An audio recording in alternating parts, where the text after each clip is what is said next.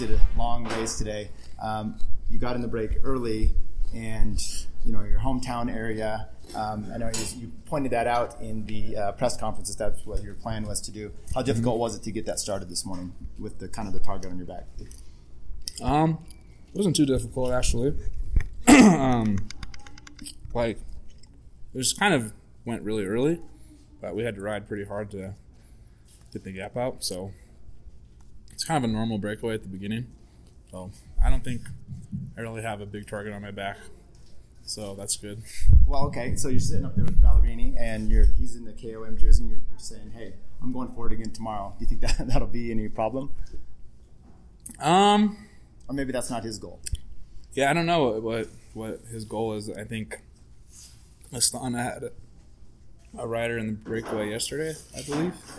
Um, so obviously they're here to ride aggressive. I'm sure they will tomorrow. Um, I think hopefully if he's in the break, I can try to get rid of him on Hamilton.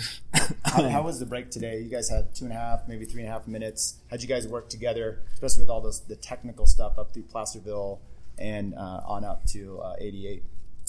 Um, we worked together really well.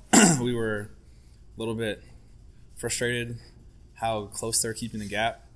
Normally on a stage that long, you get you know five six minutes really quick and easy, but they kept us on a short leash, so we were all on the same page working together, and um, yeah, in the end, the the peloton decided they didn't want us out there anymore before those last two cat twos. All right, so you got uh, a few more days coming up.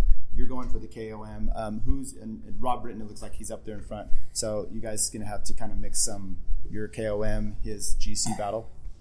Uh, no. I think I haven't seen like the exact results of how much time he lost or where Gavin and Kyle are. Unfortunately, Brandon was kind of our number one GC guy, and he had a bad day today. Um, so I'm not sure if we'll change our strategy at all, but I think I'm going to be kind of on my own doing the KOM thing. But even looking at the GC, me being in the breakaway is probably a good thing because if I can make it over, I have a better chance of making it over Hamilton if I have a head start. I could make it over in the peloton, but I also might not if they really race it hard. Um, so I think it could be a complementary goal for me to be in the breakaway and ride for my teammates for the GC. Last question: Have you scouted out Hamilton and actually, you know, the, the run up Quimby and then the run into Morgan Hill? Uh I've only ever done it in the race, at least that direction, and then probably like Mount Hamilton Road Race the other direction. right. So I haven't done any like specific recon in the last year for it. Yeah, good luck tomorrow. Thanks.